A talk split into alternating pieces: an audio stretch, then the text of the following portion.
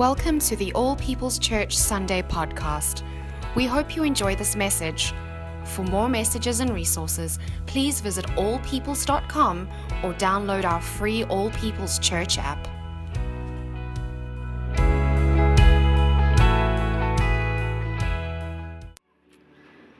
What a great day. If you could bring my podium out to me, please. We're concluding our prayer series today. I hope you've enjoyed it as much as I have. And I had a couple of experiences this week that I thought were very appropriate, very symbolic of why we've done this prayer series. I went to Texas to perform a wedding ceremony on Sunday. That's why I wasn't with you. I heard that Jason killed it in his message. Jason, our new college pastor. So, very thankful for him filling in this past week. We have great preachers in this place. While I got to do this wedding, I was also able to do one of my old favorite hobbies, which was go out hunting, to go, go out bow hunting. And uh, this is something my dad and I do, and my mom and dad are on the front row today uh, to celebrate John Mark's baptism as well as my daughter's 13th birthday. Wow! I have a teenager. Help me, Lord. So she's a great teenager, by the way. Uh, my dad and I have been hunting since I was a baby, and uh, so we get decked out in our camo, get all our gear. We drive onto this beautiful ranch. Uh, right when we drive in, we see this uh, beautiful buck. I'm thinking it's going to be a good night. We get out to the field and we get in our clump of trees. We are all ready. The sun is starting to set. Perfect, serene night. We open the case to pull out our bow. And when we open it, we look at each other and go, no arrows. I don't know if you know much about hunting, but bows don't work well without arrows. You know, uh, we just sat there kind of for the rest of the night just looking at each other, going, well, uh, this is pointless. You know, here, here's my point to that story. I think that's how many of us are in our Christian life. Is that God has provided this incredible opportunity to live the abundant life, but we as Christians often don't pick up the tools that we need in order to apprehend all He has for us. God's provided tools all over His Word for us to actually live out the life most abundantly. But so often we as believers fail to pick up the tools that He's promised to give us. I had a second experience. Maybe this will relate to a few more people. I got to go to the opening game of the Golden State Warriors this week. Wow. Any Golden State Warrior fans? That's sweet. There's four of us. Um, so we uh, it's jason it was jason's birthday jason our college pastor and, and so jason invited me to come with he and his family if you know his family they're like insane fans and so we are sitting on the 13th row for opening season. If you don't know you know if you haven't been on planet earth golden state has been in the, the championships the last two years. They're a really good team. Uh, and so this is opening day, and it's a big deal because Kevin Durant, like the number two player in all of basketball, has joined the Golden State Warriors. Like we already had the best team, and then we just got one of the best players. And so it's a big deal. And, and I hadn't been to one of their games before, so I'm sitting there just thinking, this is a basketball game. Like I've been to basketball games. No, when they go to introduce our players, they actually shoot fire out of the goalposts. Like, what in the world? There was, there was fire coming out, there was smoke billowing up when they come out. Fireworks happened inside the arena. It, it, was absolutely overwhelming, you know, and they're introducing them, Steph Curry! I, I mean, the crowd is going wild. We were playing the San Antonio Spurs. When they announced them, like nothing, just like kind of dark. They don't even put the lights on the court. It was like, and here are the San Antonio Spurs. And you hear like three people go, go. You know, they, they run out. No fanfare, no glitz, no glamour. And so we're starting. This is going to be an amazing game. And immediately the Spurs take over and just control the whole game. And Jason kept turning to me and going, Man, the Spurs. He goes, They, they don't have any glitz no glamour, no tricks. They just do the fundamentals over and over and over again. And by the end of the game, they had beat arguably the best team in the league 129 to 100. Wow. You know, and it made me think we're so like the, the fans of the Golden State Warriors as Christians. We love the glitz. We love the next new thing, right? We're always looking for the next new Christian superstar, the next new conference. We like the next, you know, some fad comes out. I remember when this book came out, and Christians got so into it that they made t shirts about it. Then they made ties with the, the, the, name of the book and like tie tags. People had rocks on their desk, bumper stickers. We get so weird as Christians, right? We're always looking for the next new thing when it's really the fundamentals done over and over consistently that win at the end of the day. And that's what this prayer series has been all about is understanding how Jesus has actually taught us to pray. And we believe that if we'll practice these things, that your life will be changed and you'll change the world around you. Let's put up this prayer that Jesus prayed in Matthew chapter 6. He taught his disciples how to pray. They came and said, Would you teach us to pray, Lord? And he said, When you pray, pray this. I want us to say it. This is the last time we'll say this together in this series, but would you just read this out loud with me in a loud voice? Our Father in heaven, hallowed be your name. Your kingdom come, your will be done on earth as it is in heaven. Give us today our daily bread and forgive us our debts as we also have forgiven our debtors. And lead us not into temptation, but deliver us from the evil one.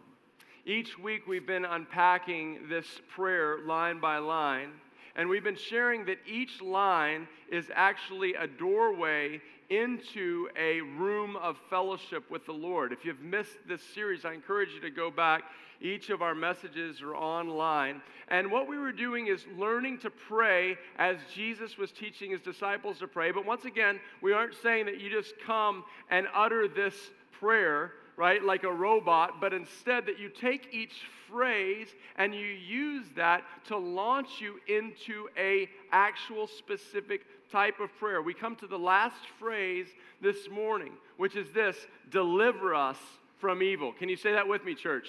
Deliver us from evil.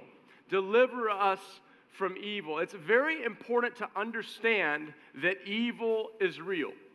And it's funny to me that I even have to make that assertion because I think if you just looked at the news this week, you would be overwhelmed with the amount of evil that's permeating our earth. But here's the problem the last Barna Research survey showed that only 35% of Christians actually believe that there's a devil. Do you know that evil comes from a person and his name is Satan?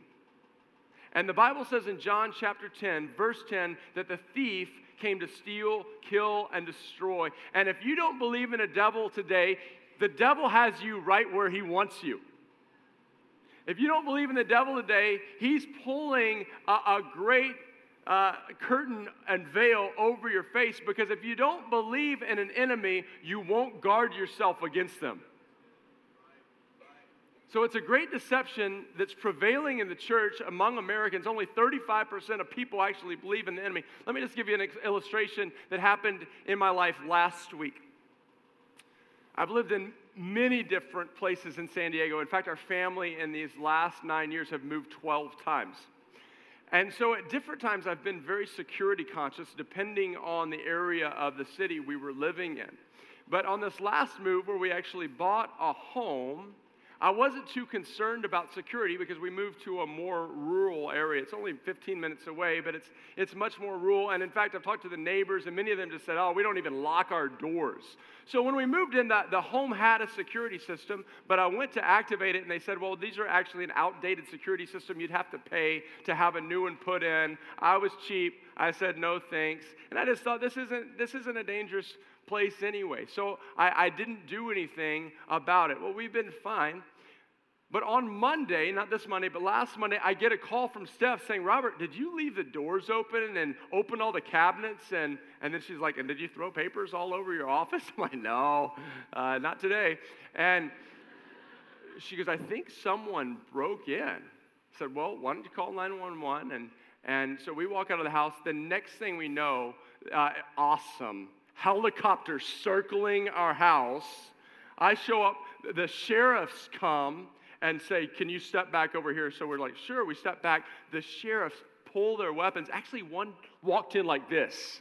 And I'm like, You're bad, man. I don't know why you need to do that, but he's like walking in like, walk, they walked through our house and we're just kind of sitting there watching, you know. I, I, was pretty sure no one was in there because Steph had actually like come into the living room and, and sat in the kitchen and the kids were all eating cereal before she noticed it. So I was like, I don't think anybody's in there. But the police like, walking, and then they walk out. And I, the last thing they did, I don't get it, but like they walked to the corner of my property with their guns drawn and walked to my alpaca pen to stare at the llamas.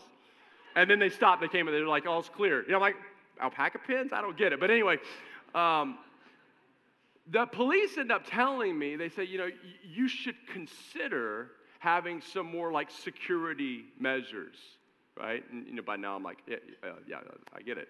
Uh, but here's the deal. Here, here, here is the um, unfortunate aspect of it. I, I, actually had Windows sensors on there, and the burglar came through a window. And, and, don't worry, we didn't get like wiped out. They, they just took a few things. But um, if I would have had those windows, window sensors on, the, the, the, burglars would have never been able to come in.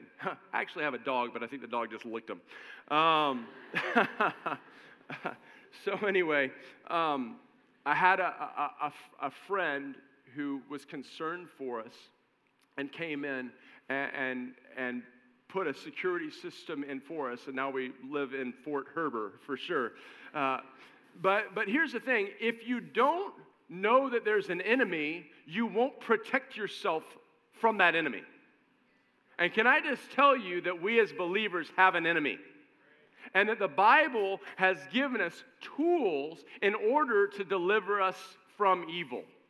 And that's what I want to unpack for you today. I want to tell you that the evil comes at us in three primary ways. There's three aspects of evil that we need to be delivered from. So if you're taking notes, I want you to write down this first one deliverance from strongholds. Deliverance from strongholds. Now, what's a stronghold? We're not that common with that word in our English vernacular. Uh, I have a picture of a stronghold. A stronghold is a, an ancient military thought. And here is it when actually, if you look up the word stronghold, what you'll find is these military forts where it's fortified where, and where you can defend a land from. That's what a stronghold is. I want you to look at this thought that the Apostle Paul paints for us in 2 Corinthians 10. It says this The weapons we fight with are not the weapons of this world. And so that's what we're talking about today. We're talking about what are the weapons that we're going to utilize to be delivered from the enemy. We want to pick up those weapons. On the contrary, they have divine power to demolish strongholds. We demolish, and it's going to explain strongholds here. We demolish arguments and every pretension that sets itself up against the knowledge of God. And we take captive every thought to make it obedient to Christ. Let me unpack this for you. What's a stronghold? It's arguments and thoughts that are opposing a revelation of who God is and a revelation of who you are in Christ. So when I talk about these strongholds, these strongholds are actually not good. These are uh, enemy strongholds. The enemy is always trying to get us to have a pattern of thought that opposes the revelation of who Father God is, His love for us, and who we are in Christ. So I, I, I thought, I know this is a, a, somewhat abstract comment. You might not have heard a teaching on it, so I wanted to bring out an illustration. Can you bring that out for me? The, uh, the thing, thank you so much. Mark Tapia, ladies and gentlemen, not only our incredible keyboard worship leader, but also a stronghold bringer. Not really, that was not nice. Sorry, Mark. Um, so let me explain it this way. Um, it's like this a thought comes. So here's what it says an argument or pretension that's setting itself up against the knowledge of God. So uh, let me illustrate with, uh, illustrate with a story. this weekend, when I was off performing that wedding, I get a call uh, back from San Diego, and I'm told about something someone said. And, and, and what someone said affected me. Now, it, it wasn't that bad, but here's what it did it hit upon a trigger area in my life. Have you ever had someone say something and all of a sudden you're like spiraling out of control? You're like, I can't believe that person said that, and do, do they not like me? And am I hated? And is my life over? And right, that is when you know that you're coming up against a stronghold. So you have a thought that comes into your mind. Let's just say this block is a thought. Now, the Bible says that we've been given weapons to combat these thoughts. It says this that we take every thought captive and make it obedient to Christ. So here's what you do a thought comes into your mind, and maybe that thought, I think a lot of us have this thought like, I'm not, I'm no good. This simple thought, I'm no good. This thought is coming at us from the enemy. That's not a thought from you, it's a thought from the enemy. You have two options. You can say, Oh, I take this thought. You're my little thought, right? I embrace you, thought, right? Or you can say, No, I take it captive and I make it obedient to Christ. Obey, sit, sit, thought, right? You have two, you have two options.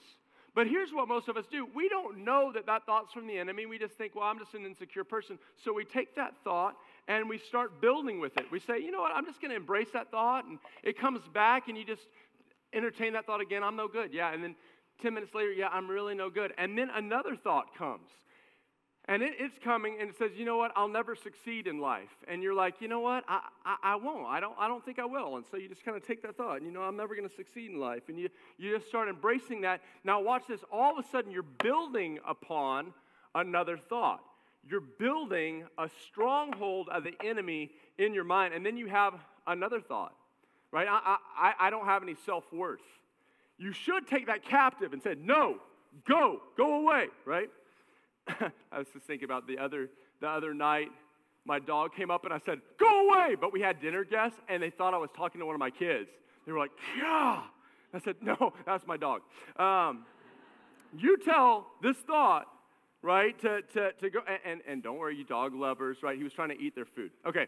Um, but instead, you, you just take this thought, you entertain it. Look, you continue to build a stronghold, and all of a sudden, it just becomes normal. So you're just, boom, you're just building these, these things, and, and you're just thinking, well, it's not that big a deal until all of a sudden you're pricked or something triggers it, and then all of a sudden, this stronghold rears its ugly head. Ah! What is that, right? You, have you ever said something to someone and all of a sudden they're like, you're like, whoa, you know? I'm just telling you to pass the rolls, you know? And, but because we've continued to entertain these thoughts, we have built a stronghold in our life. So, this is what was happening to me when this phone call happened. I get this thought. They tell me about what someone said, and all of a sudden, I'm just thinking, you know what? Yeah, this is not good, and this is who I am. And, and all of a sudden, you're kind of spinning. Have you ever had a thought process where you all of a sudden feel like you're spinning out of control? Any humans in here? Right? Okay, yes, thank you, thank you. And, and, so this is what this is what it felt like to me. All of a sudden, my normal reaction is this: you know, I just want to run away. Like, forget this, forget these, you know, relationships, or forget what I'm doing. I want to run away. That was thought number two. Second thought. Second thought. I just need a painkiller. Like, I just need to do something fun. I need to eat some good food. A lot of times, we mask our accusing thoughts with just food. You know, you're like, oh, I feel so bad. Cookie. You know. So a painkiller, right? And, and, a lot of times it's a lot more dangerous than a cookie. It's a drink. It's it's a joint. It's a whatever, and, or it's a sexual relationship. Uh, third thought, right, is I don't remember what my third thought was. I'll look at my notes for a second. What was my third thing that I entertained?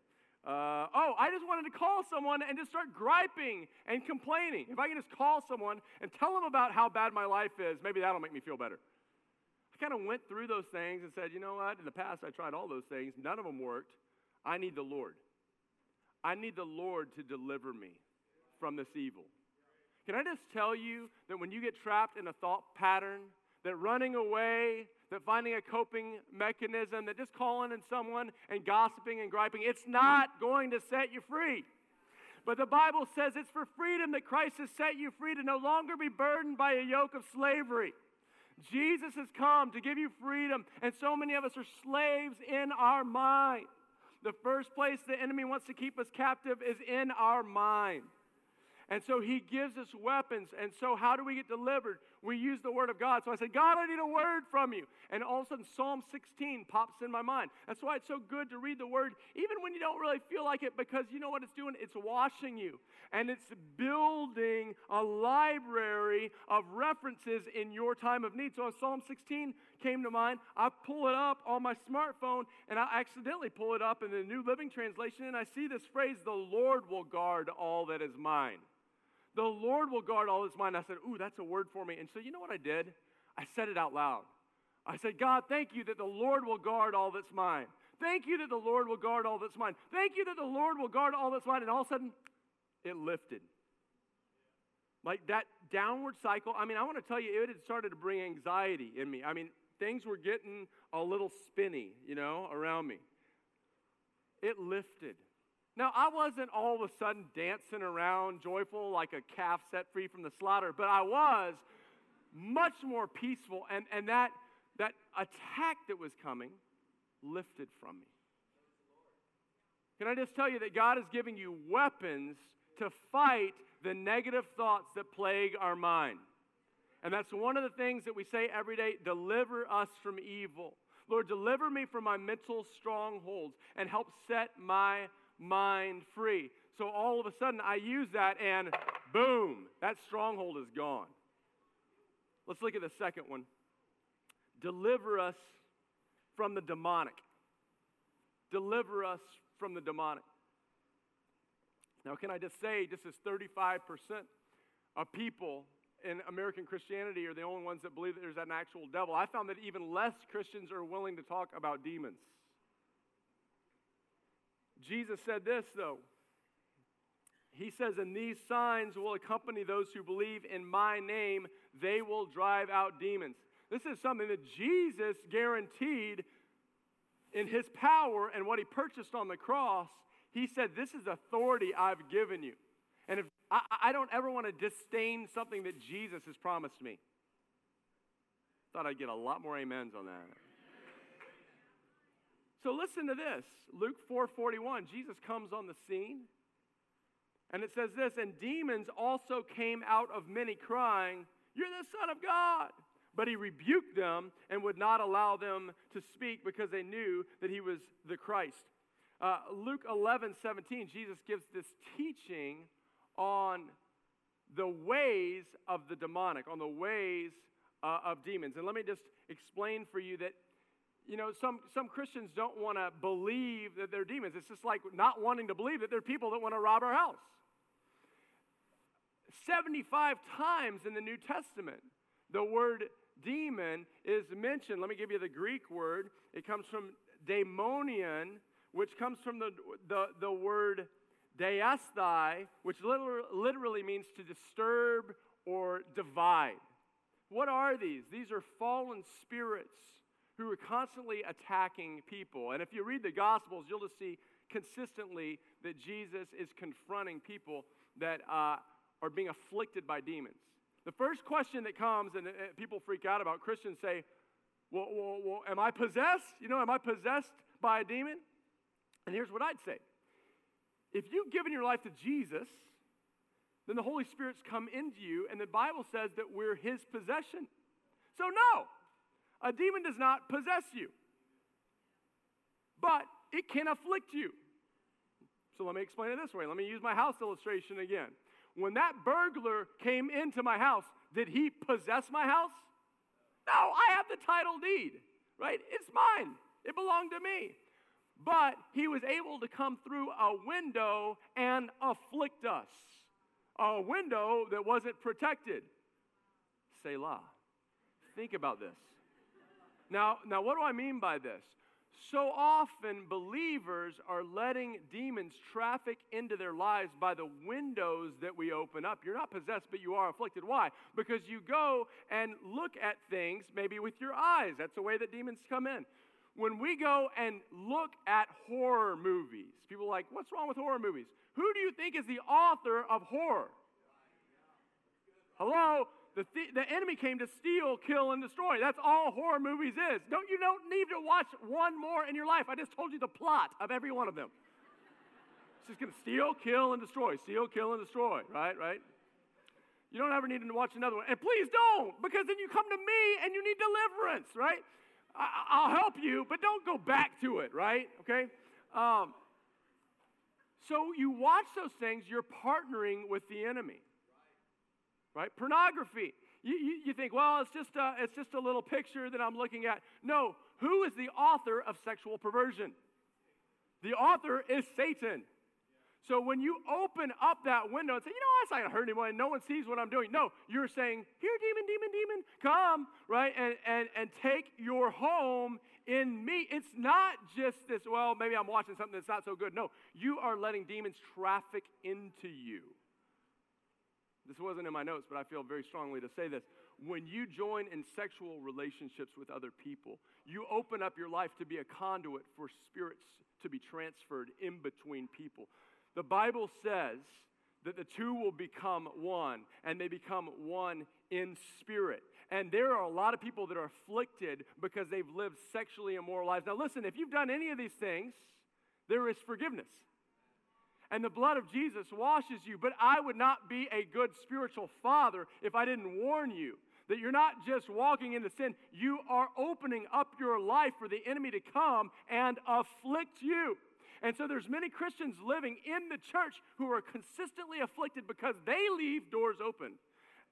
They leave windows open, and in fact, they're actually purposely opening them, and things get in. And so, look at this. Jesus explains this, Luke 11, 17.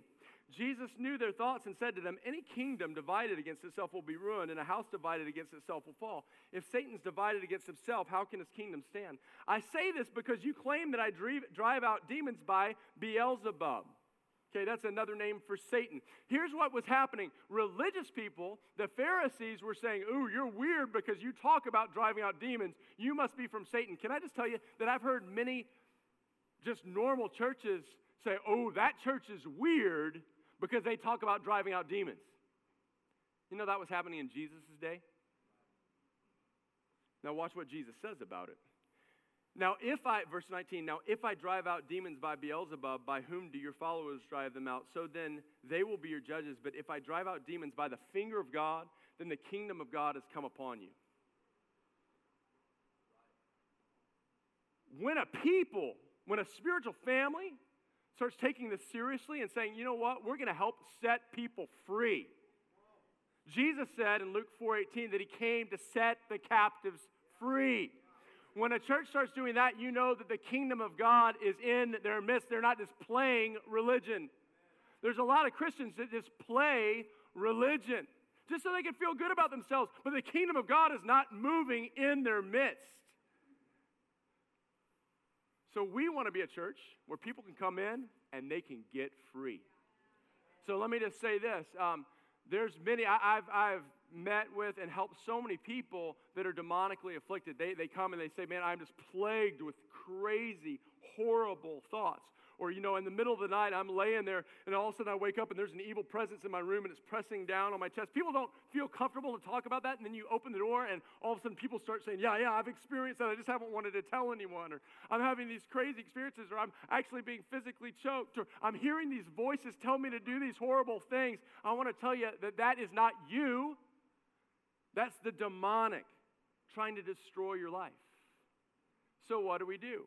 Look at this, what it says in verse 21. When a strong man, this is Jesus speaking, fully armed, guards his own house, his possessions are safe. But when someone stronger attacks and overpowers him, he takes away the armor in which the man trusted and divides up his plunder. Whoever is not with me is against me, and whoever does not gather with me scatters. When an impure spirit comes out of a person, it goes through arid places and seeks rest and does not find. This is also not in my notes, but I'm feeling led to say this. There's two forces of spiritual power God and Satan. Everything's either influenced by the light or the dark. Please do not get into any kind of witchcraft, even if you think it's white witchcraft. Witchcraft is from Satan. Don't entertain those kind of things. Don't read horoscopes. Don't try to get information from divination. There's two sources of power, men and women One is a source of light and one is a source of darkness. And when you put your hand into the darkness, it will remain on you. Please heed this warning because God wants his believers to live in freedom and the abundant life. Verse 24 When an impure spirit comes out of a person, it goes through places seeking rest and does not find it. Then it says, I will return to the house I left. When it arrives, it finds the house swept clean and put in order. Then it goes and takes seven other spirits more wicked than itself, and they go in and live there, and the final condition of that person is worse than the first. Some people could say, well, maybe I should just keep my little demon because I don't want seven big ones to come back. no. You've got to understand the context of Luke 11 is that Jesus is saying earlier that if you ask for the Holy Spirit, the Father will give it to you. What do we do when someone's being demonically afflicted? We command that demon to go, and then we ask, now in its place, Holy Spirit, fill us to overflowing. I was in a service where this young woman comes up to me and says, I, I don't sense the presence of God. I'm plagued with these horrible thoughts. I'm physically afflicted. And I prayed for and I immediately sensed the Holy Spirit speaking to me. There's a spirit of self hatred. I said, You know what? I think there's a spirit of self hatred attacking you immediately. She starts crying. I said, I just want you to do these three simple things. And I'm going to put them up on the screen because this is going to help many people in this room. I said, First, I want you to repent because so oftentimes we partner with things. So when a, when a thought of self hatred comes and we say, Yeah, I hate myself and I, I, I am not worth anything, and you just hold on to that thought like this, it gives the enemy a foothold into your life. And so we have to repent of that. So I said, I want you to repeat after me I repent of entertaining self hatred. She goes, I repent of entertaining self hatred. I said, now, secondly, I want you to renounce the spirit of self hatred. That means that I am denouncing it. It no longer has any part of my life. I don't want you with me. And so she said, I renounce the spirit of self hatred. I said, now, lastly, you're a child of God. So you have authority. The same power that raised Jesus from the dead is living in you. So you have a, po- a, power. According to, to Mark chapter 16, you have the power to cast out this demon. So I said, I want you to tell this demon to leave right now. She goes, Demon of self hatred, you have to leave me now. Kind of afflicted her physically just for a second, and then it was gone. All of a sudden, you just saw peace rest on her. There were a lot of people in the meeting, so I had to pray for numerous people. I went on. One year le- later, she comes up to me when I'm back in that place ministering. She goes, I just want you to tell, I want to tell you that everything was different from that moment.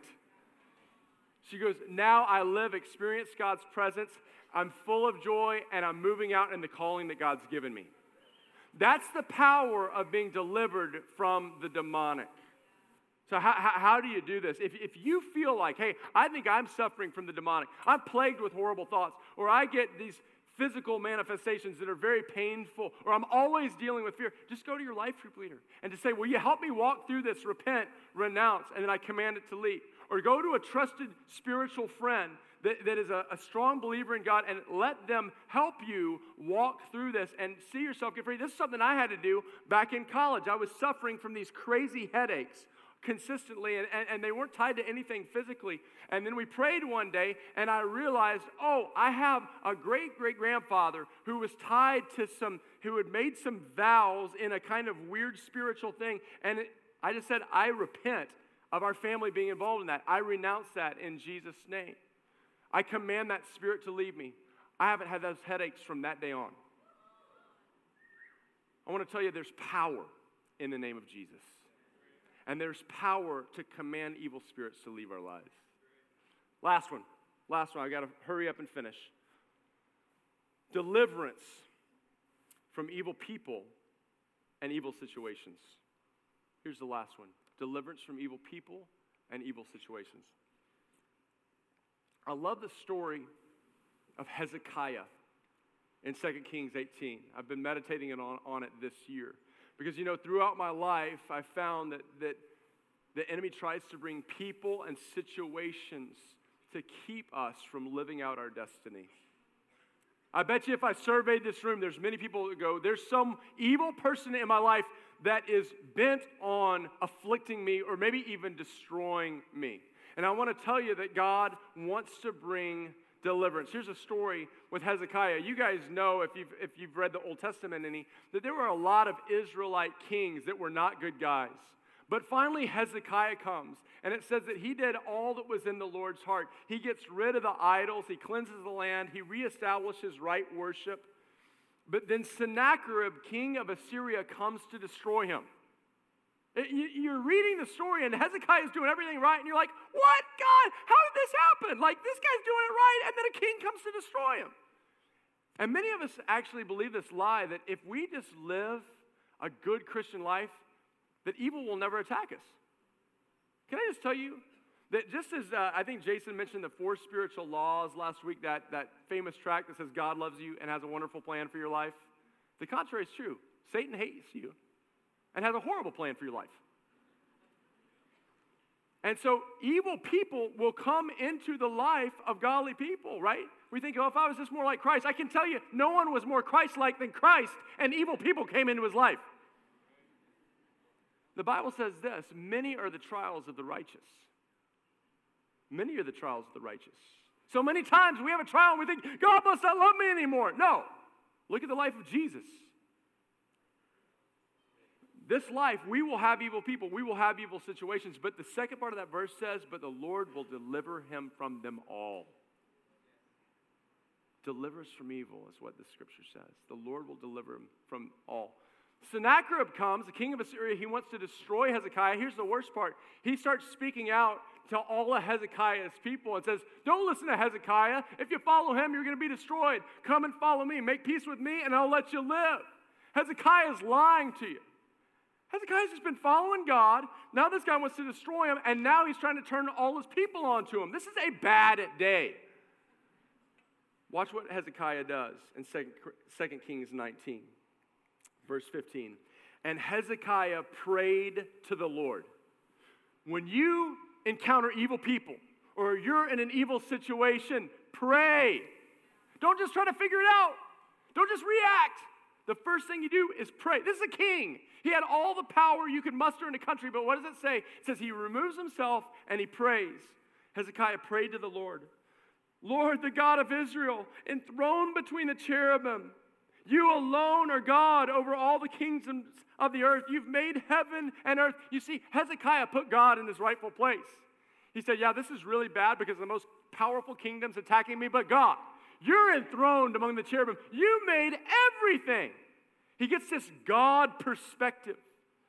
We get attacked, we freak out. We're like, this person is attacking me. Oh no. And God's like, they're like an ant compared to me. You he hears them going like, Right? That's what he's hearing from heaven. We've got to get that heavenly perspective. Who's your defender? Who's your daddy? Right? I always loved growing up because my dad was this big football player. And then when someone picked up on me, you know, picked on me, I was like, my daddy can beat up your daddy. And I was right. You know, your daddy can beat up everyone else's daddy? Because your daddy is the King of Kings and the Lord of Lords. So watch this. Watch, watch what happens. He says, Give ear, Lord, and hear, open our eyes. Lord, see, listen to the words of Sennacherib has sent to ridicule the living God. It's true, Lord, that the Assyrian kings have laid waste these nations and these lands because these evil people have destroyed person after person after person. They've thrown their gods into the fire and destroyed them, for they were not gods, only wood and stone fashioned by human hands. Now, Lord our God, deliver us from his hand.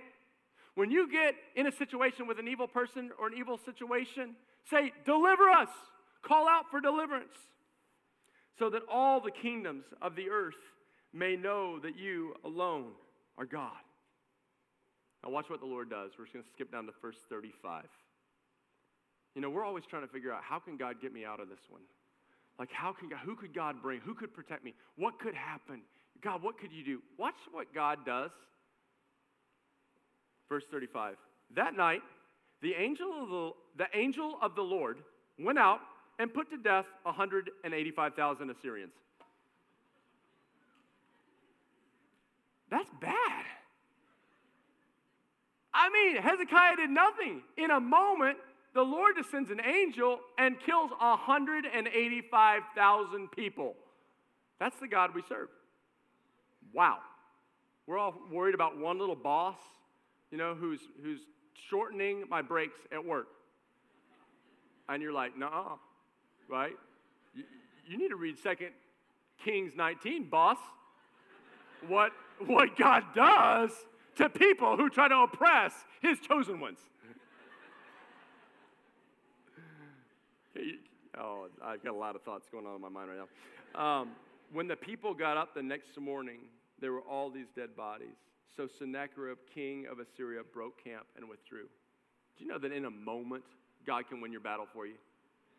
Do you know that in a moment, God can drive that evil person away? Do you know in a moment that He can deliver you? I, have seen this so many times in my life. Uh, but I, I, just had this happen with a dear friend of mine, uh, a school teacher.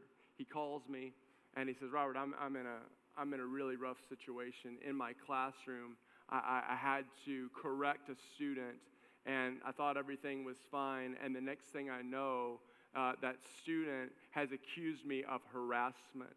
And he goes, It's absolutely ridiculous because there were 30 kids in the class but he goes, that student went to a principal, and that principal, principal hates me because I'm a Christian. And so that principal believed the student, and all of a sudden they're calling the authorities on me. And I, I, I, have like 30 witnesses, but this person got a couple of people to side with them because they want to take me out, and this principal is going after me. And what do I do? And how can I influence the nations if I can't even make it in, in my job, right? And, and these are serious things, and these are things that are being brought against people. And we always want to take harassment seriously, but this guy was in front of a whole class, and he was innocent. And so what immediately came to mind is I said, Hezekiah.